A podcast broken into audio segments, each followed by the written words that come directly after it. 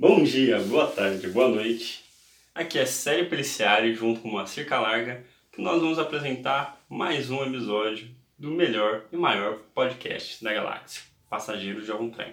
Moacir, diga aos nossos ouvintes o que nós temos para hoje. Bom dia, boa tarde, boa noite. Eu sou o Moacir Calarga e hoje a gente vai trazer literatura para o podcast. Finalmente, né? É, vamos falar do livro Os Supridores, de José Faleiro. Eu li esse livro recentemente, ele foi lançado no final de, do ano passado, acho que em novembro. E pelos youtubers da vida, acabei tendo conhecimento dele e achei interessante a premissa e comprei. E aí eu li e na hora eu pensei no sério. Falei, nossa, a gente vai ter que fazer um episódio sobre esse livro, porque ele é muito foda. E aí eu comentei com o Sério, trouxe o livro pro Sério e ele achou a mesma coisa. Então aqui estamos nós fazendo esse episódio de hoje. É, sobre o livro então, Os Supridores, de José Faleiro. José Faleiro nasceu em Porto Alegre em 1987 e ele estreou em 2019 com um livro de contos Vila Sapo. E esse é o seu segundo livro, seu primeiro romance. É, foi publicado pela Todavia. E o livro, então, ele traz a história de Pedro e Marx. Não confunda Marx com Marx.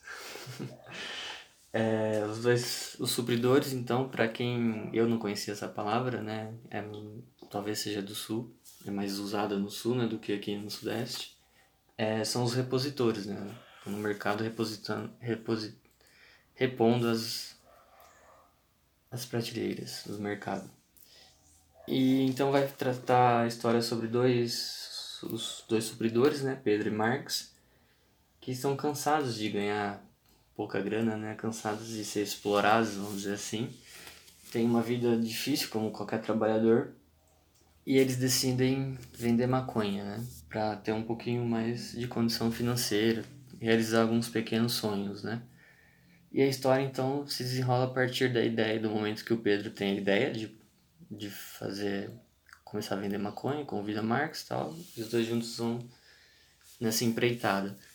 E aí eles formam uma cooperativa da maconha, né? Que aí começa a entrar as questões interessantes do livro. Mas aí você tem alguma coisa para falar, acrescentar? Eu acho que da sinopse do livro você já lançou, né? É, Acho que mais do que isso a gente vai dar spoiler e aí não recomendo, até porque eu gostaria que os ouvintes é, comprassem o livro para apoiar a literatura brasileira, lessem né, e divulgassem.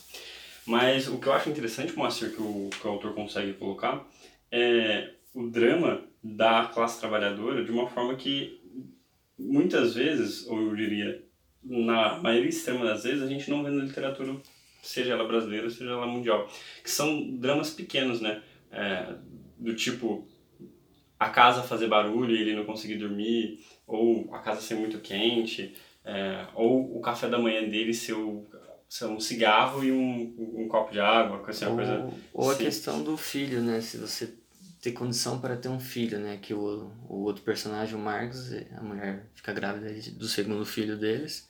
E aí entra a questão, né? Ele fica feliz ou triste, né? Feliz Sim. pelo filho, mas triste porque não tem condição de ter uma outra E até vida, tem né? um diálogo interno dele, né? Que ele pensa nisso, né? Se ele fosse rico, ele teria comemorado, pegado a mulher, levado no restaurante, é, todos teriam ficado felizes. Mas como ele era pobre, né? Miserável, e a mulher também, então todos ficaram aflitos, né? Aquilo não era uma dádiva, assim, era um problema.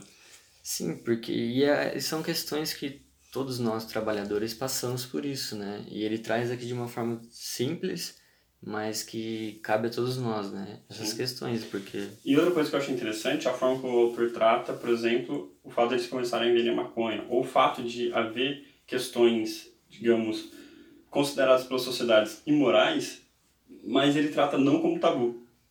Isso é mais interessante. O autor ele, ele vai desenvolvendo a questão como aquilo fosse aquilo que os personagens fazem fossem do cotidiano. E de fato é. E isso é uma coisa muito interessante. A classe trabalhadora, ela não é moralista, porque ela sabe que para viver, né, o moralismo não tem espaço. Então ela sempre é co ou cooperativa, né, no, no sentido de um ajudar o outro, tal, de ter a palavra, é, e mais do que isso, de não ter, por exemplo, um delatar o outro sobre alguma coisa que seria imoral perante a sociedade que, que eles fazem, porque o, o pobre miserável tem essa, essa união que acaba se formando diante da pobreza e da miséria. E, e é muito interessante, quando um quer fugir disso, é, tentando se mostrar mais para o patrão, se mostrar mais para a sociedade e tal, trazendo esse moralismo, ele sempre fica, vamos dizer assim, é, escanteado dentro dessa sociedade. É, vira o dedo duro, né? É. Esses caras X9 que... Famoso cuzão. É. E isso que você falou também, eu lembrei de outra questão. Eles... Putz, agora fugiu. Mas é... Ah, ele fala do... É... Deu branco no Moacir, coitado do Moacir. Vai falando que eu vou lembrar. E mais do que isso, que é o que eu achei interessante também, a capacidade do autor de transitar entre a linguagem formal e informal. Isso até, na verdade, não é uma análise nossa, né? Isso eu, eu vi algumas críticas nesse sentido, que é muito interessante como ele sai da linguagem informal do, do favelado porto alegrense, né? Uhum. E ele vai para a linguagem, não sei se é porto alegrense que fala, se não for eu, os gaúchos que nos corrijam e ele vai para a linguagem formal. Isso não é forçado, é muito orgânico. Você lê o texto e você não, não sente. É natural, né? É, é uma coisa muito natural. Eu muito lembrei, bem. é a questão da, do, dos riscos de vender maconha, né? Que aí você pensa, ah, mas os outros serviços não tem risco, né? O cara, o eletricista que sobe lá no poste, tipo, também tem risco, né? Só que ganha muito menos. Sim, ganha muito menos, é mais arriscado toda essa questão, mas isso não é uma coisa que vai impedir eles de fazer aquilo por um, uma única razão, né? Que é ter uma condição de vida um pouco, a gente está falando de um pouco, e não de exagero, melhor. Né? Ele não quer ter o carro do ano, não quer ter uma casa, uma mansão de 6 milhões de, dó, de reais, né? Como alguns aí. Ele quer ter o mínimo de, de humanidade para viver, né? Para poder sonhar, né? Porque enquanto você não tem dinheiro, você não consegue realizar os seus sonhos, né? E aí entra uma pergunta, né? O, o que muda a vida das pessoas, afinal de contas, no capitalismo é o dinheiro, né? Se o cara vive só para sobreviver, que nem ele até conta, né? No ônibus lá, o único momento que ele tem para ler é no ônibus. Então ele vai lendo no ônibus, vai refletindo no ônibus, porque acho que ele tem que pegar dois ônibus para chegar no supermercado. Então são essas questões que o cara precisa se sujeitar a fazer uma coisa imoral. Aí cada um vai ter a sua opinião, né? mas é imoral na sociedade para alguns hoje, para ter um pouquinho de dignidade, né? Para ter uma ser ser considerado humano, né? Para que as pessoas olhem para ele. Porque até então ele é um pé rapado, um favelado e tal. E acho interessante é como ele explora isso, na verdade mostrando, né, como que é o cotidiano e é o que você falou. Tem na literatura, principalmente brasileira, tem pouca essa questão, né? Tem alguns autores, escritores que já falaram disso, que nem Cidade de Deus, de Paulo Lins, Capão é um Pecado de, do Ferrez, e tem até uns livros de contos do Marcelino Freire que ele trata essas questões do, das pessoas mais marginais, assim, digamos, né? E o que ele faz, a simplicidade como ele traz essas questões como se fosse uma coisa normal, que é a nossa realidade, a realidade da grande massa do, do Brasil, né? E eu acho interessante essa questão, o, como ele trouxe isso e o que a gente pode debater nisso, né?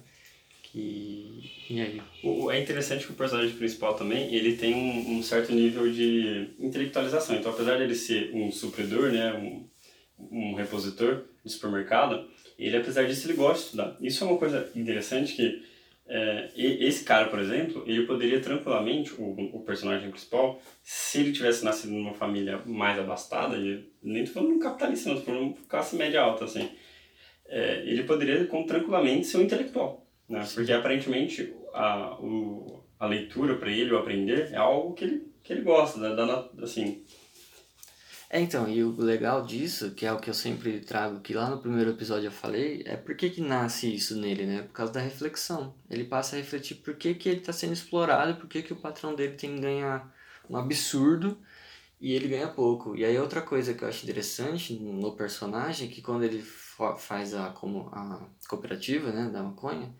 os ganhos são iguais, né? Tipo, não tem aquela coisa de, não, eu, eu que criei isso aqui, eu vou ganhar mais do que você, você é meu subordinado. Porque o que acontece é aquela coisa do o oprimido quer virar o opressor, né? E nesse sentido aqui não tem isso, né? Que mostra um pouco o que é o no fundo o socialismo, o comunismo, né? Não é você se tornar o opressor, né? Não.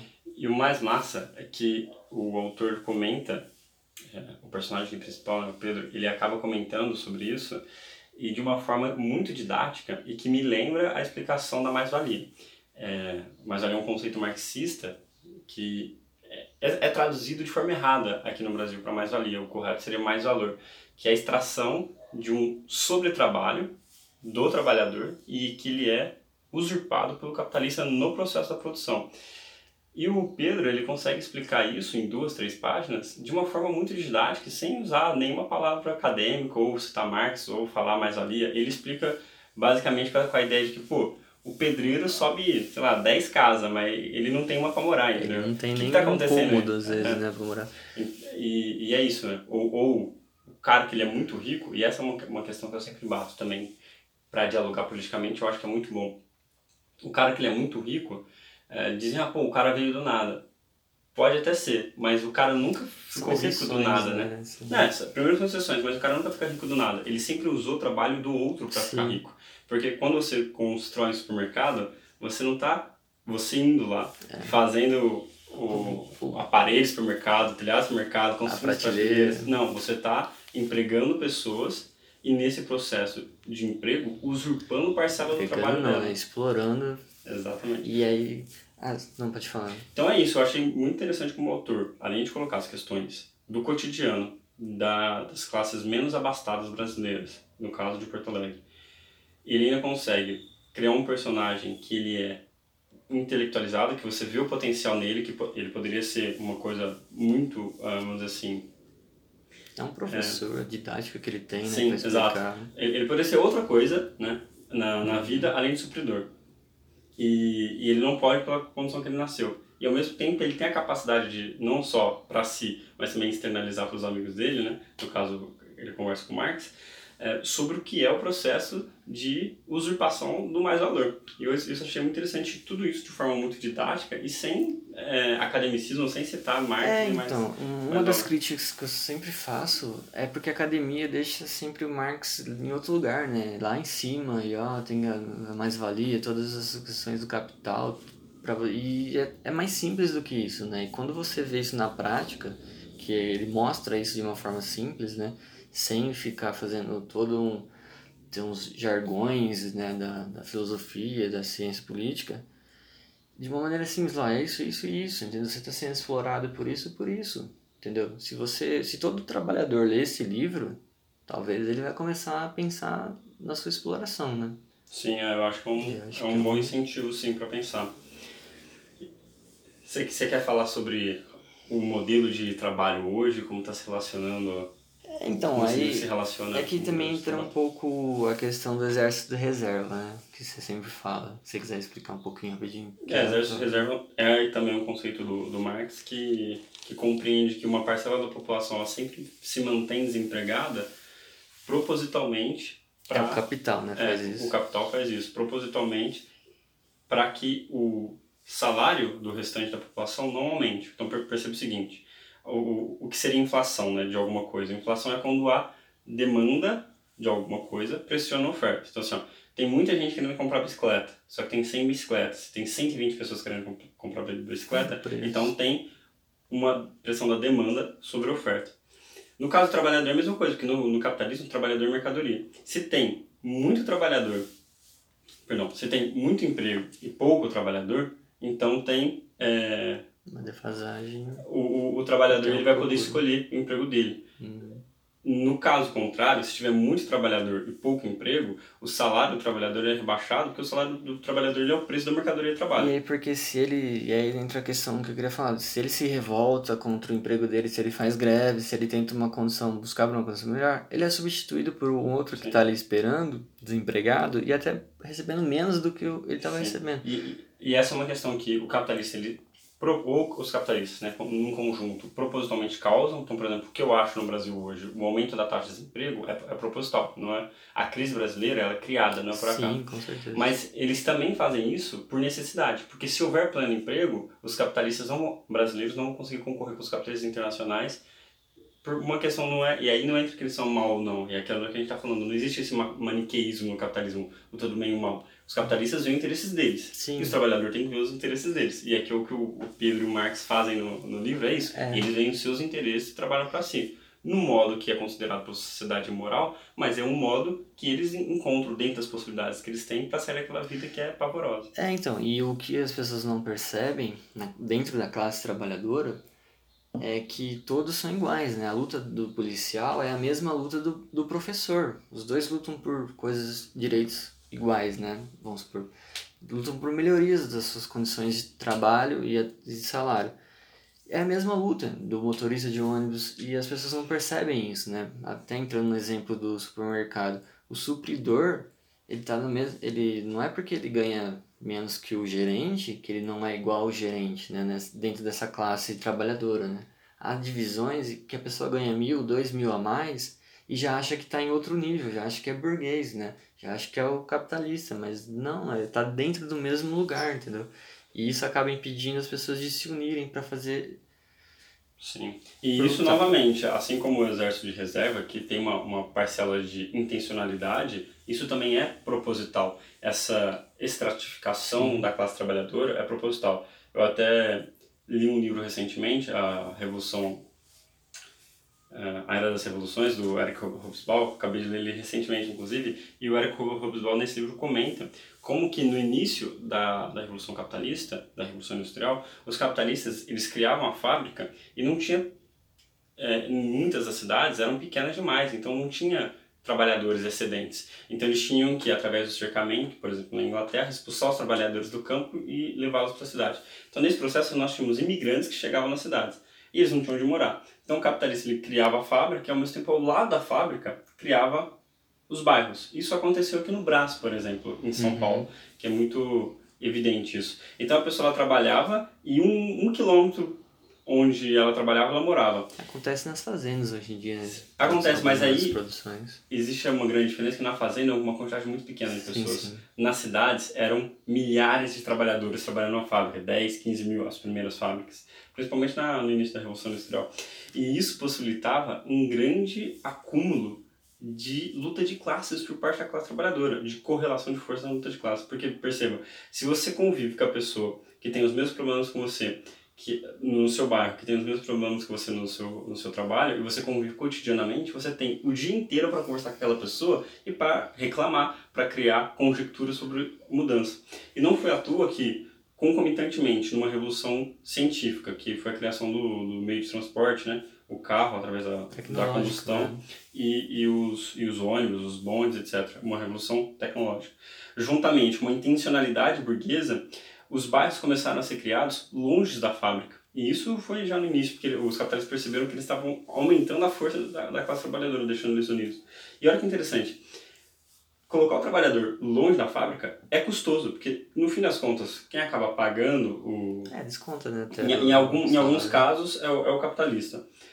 É, então, existe um custo social para isso, né, para criar essas empresas e etc. O Estado teve que remodelar a cidade. Então, existe um custo social que foi bancado parte pela classe trabalhadora, mas parte pelos capitalistas também. Mas isso não foi um problema para eles, porque os ganhos que eles tiveram na Pelo estratificação da classe trabalhadora, através da divisão de bairros. Então, cada bairro vai ter o seu problema. Na divisão, posteriormente, também de dezenas de camadas de salários diferentes. Sim. Então, quando você entra numa fábrica hoje, não é à toa. Isso é ciência capitalista, ciência liberal. Os capitalistas na administração pública, por exemplo, quem faz, ou num, é, nesses sanduíches aí internacionais, o que as pessoas trabalhadoras aprendem que eles têm que fazer nas fábricas dos capitalistas é aumentar a divisão social do trabalho, é aumentar a estratificação de salários para que haja competição interna. E que esses trabalhadores não se veem como os aliados, que os capitalistas sabem que eles têm essa esse ímpeto de Poder, se ver como né? aliado, né? E se eles se verem como aliado é um grande problema, então eles criam diversas camadas. Então por isso você entra como estagiário 3, Vai aí você subir, sobe para estagiário, não sei o que lá, Até a forma de, de incentivar, né? Você a pensar, não, eu tenho que produzir porque meu patrão tá de olho em mim, e eu tenho que mostrar pra ele que eu sou bom, que eu mereço mais. E aí você vai indo. Só que no final das contas, as fábricas estão afastadas e tal. Dentro do ônibus, todos ali são iguais, né? Desde o motorista, o cobrador, até você que tá ali, o cara do seu lado, a mulher do seu lado. No fim das contas, são todos da classe trabalhadora, da, da classe trabalhadora, né? E quando você entra no mercado, você não é menos nem mais que o supridor, né? Você está ali no ambiente de trabalho dele, mas por uma necessidade, né? Fisiológica. Mas você é, tá dentro do mesmo buraco que ele, entendeu? E aí você querer ganhar um pouco mais é o que todo mundo quer, né? Uma vida pouco melhor. E aí entra a questão, você falou da revolução industrial, a gente está vivendo uma revolução da uberização, né? E aí entra, aprofunda mais ainda essa questão, né? Que a gente traga aqui do trabalhador. Porque aí você divide mais ainda a classe trabalhadora, né? Só para dar um exemplo, é, eu estou trabalhando agora de home office, né? Por causa da pandemia e tal. E minha moto estava parada e tal, aí meu pai... É, a gasolina não tá muito cara, né? Falaram que não ia chegar a esse valor, mas chegou. E ele é pedreiro, né? Então ele não para. E ele precisa ser autônomo, precisa trabalhar e tal. E aí ele pediu minha moto emprestada para economizar na gasolina, né? E aí eu levei pro mecânico para ele dar uma, um tapa nela, deixar ela bonitinha e tal, para emprestar para ele. E aí, minha moto é de 2007, a CG 150, né? Uma motinha. E aí quando eu fui pegar a moto, o mecânico falou, ó, oh, tá bonitona, se quiser, você pode vender por X o valor, que é o, praticamente dobro do que eu paguei. Aí, aí eu fiquei assim, até comecei a puxar assuntos com o mecânico. Falei, mas como assim? Por que, que valorizou, deu essa valorizada, né? Uma moto de 2007, um automóvel é quase impossível valorizar, né? Você Sim, tem... que tem depreciação. Sim, só aqueles carros antigos mesmo, de colecionador, mas uma moto que você compra aí, que todo mundo tem. E aí entra essa questão, né, da valorização, não. Aí a gente ficou conversando ali um pouquinho, e ele falou, não, porque houve uma procura muito grande dos motoqueiros, dos entregadores, né? Porque muita gente perdeu emprego na pandemia e recorreu a essas questões dos aplicativos, né? Uber, é, essas coisas, iFood e tal. E, e assim, assim, Monster, como a divisão social do trabalho dentro da fábrica ou a divisão geográfica do trabalhador nas cidades foi proposital, é algo pensado pela ciência liberal burguesa, a uberização e a pejotização também são esquemas de revolução do trabalho pensados pela classe burguesa.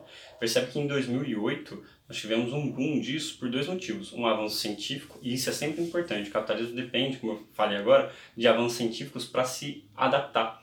Então, antes ele dependia de um avanço científico que é criar o carro, por exemplo, e o ônibus, uhum. e agora ele depende, por exemplo, do 4G, do 5G, ou são outros é, tipos ele de... vai se adaptando Sim. e se melhorando. Mas se as pessoas lembrarem, em 2008 nós tivemos uma crise do capital. E essa crise, no meu entendimento, ela não se resolveu. Por que não se resolveu? Porque a, a, uma das coisas que o Marx demonstra é que a taxa de lucro do capitalista ela é tendencialmente decrescente porque o capitalista concorre um com o outro. Então, ele tendencialmente joga o preço mais para baixo porque ele tem competição. Mais do que isso, tem uma questão da geração de valor quanto menos trabalho na produção, menos valor. Basicamente é o seguinte, se uma fábrica tem 10 mil pessoas, o valor daquela mercadoria produzida naquela fábrica é maior, porque tem mais pessoas trabalhando. Se tem mil pessoas, é menor. Então veja, o valor é menor, só que produz em muito mais quantidade, porque existe uma revolução tecnológica aqui. Então, por essas duas razões, a taxa de lucro capitalista ela decresce.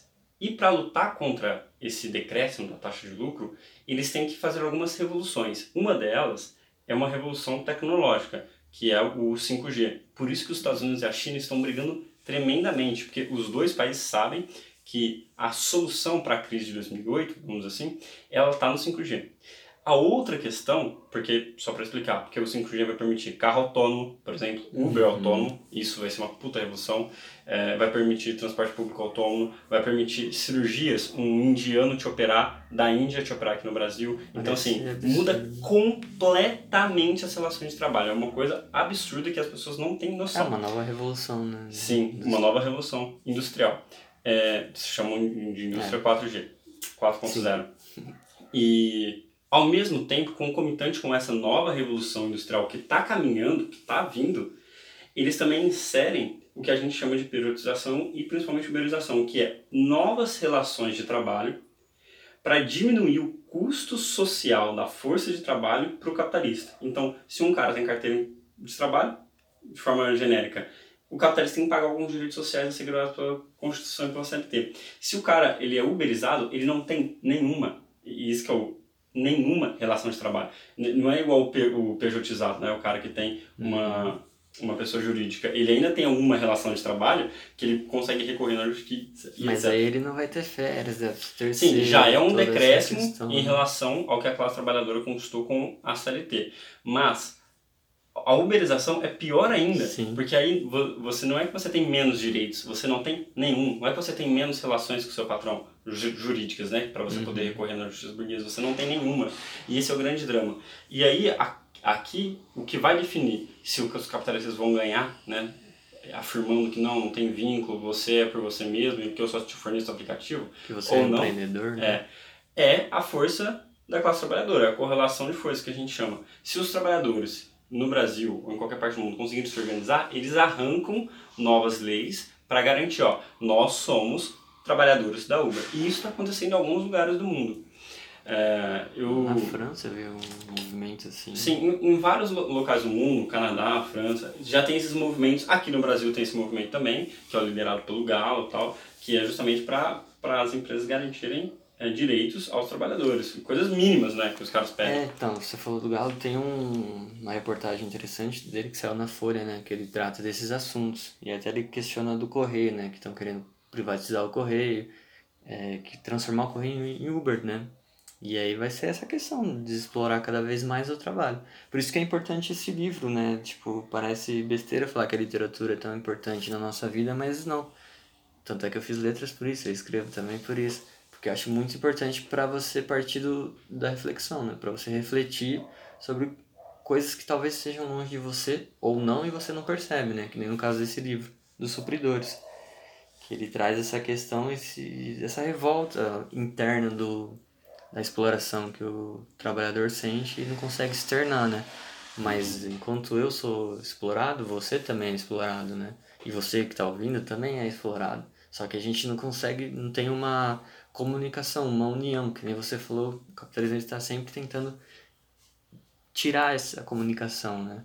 E se a gente deixar as coisas ir levando e deixando, privatiza tudo e não faz nada, a gente vai cada vez perder os direitos né, que a gente tem.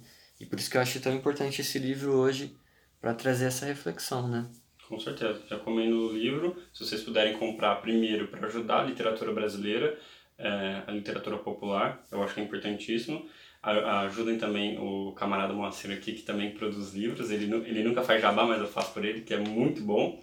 Arroz de ontem, deve estar aí na, nos e-books da vida, procurem. Ou falem direto com ele, que ele dá um jeito de enviar para vocês. Mas é isso. Comprem uh, os supridores, leiam, divulguem. E assim como esse livro, outros livros também, que são, digamos assim, outsiders dentro da literatura brasileira, né? Que fogem desses grandes editores, que fogem dos, uh, dos temas que são, eu digamos, não desimportantes, mas que eles não estão na na primeira prateleira ali de of, o que oferecem para você da, ler, né? da necessidade da classe trabalhadora, né? Esse Sim. livro eu acho que ele dialoga muito com a necessidade de vida da classe trabalhadora. Sim, é um diálogo sobre é, como viver, sobre razão de viver, objetivo de vida, sobre a felicidade, sobre o sistema. É, e a pandemia mostrou que se você tá num lugar hoje um pouquinho melhor, ganha, sei lá, dois mil a mais, três mil a mais, com a pandemia, você volta lá embaixo, tá ligado? Tipo, é. então... e, a, e a pandemia, assim, ela é só um catalisador, é, né? Só... É, em, em...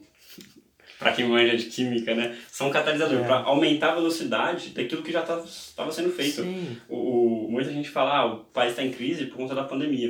Veja, 2014 até 2021, a taxa de desemprego se manteve basicamente a mesma. São entre 12 e 14 milhões de desempregados. A pandemia aumentou o desemprego? Com certeza. Piorou as condições de vida? Com certeza.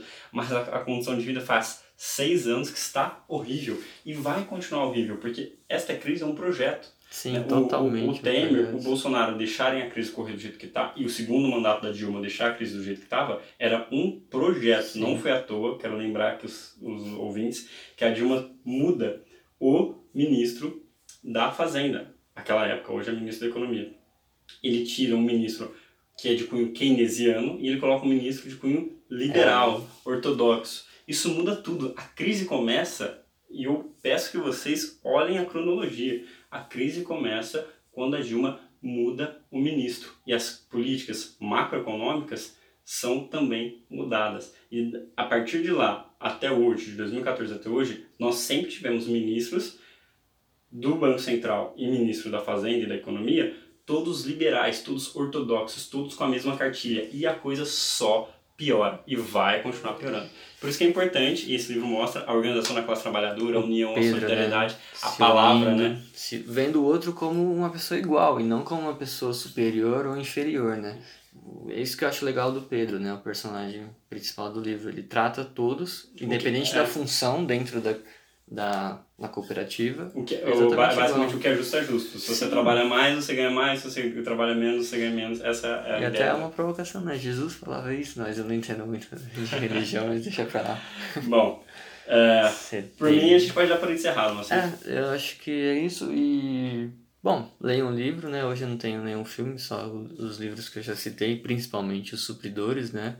Vejam o vídeo do Galo, né? Que agora começou a ser perseguido pela polícia, né? Então é complicado. Mas enfim, queria.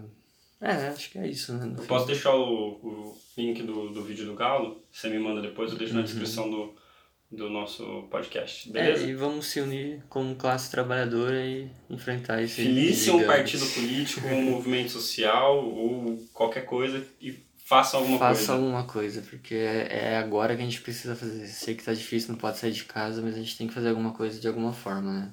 É isso, gente. É isso aí. Beba água, Legion Lane. Escutem Legião Urbana. É, Legião Urbana não, Engenheiros da Bahia.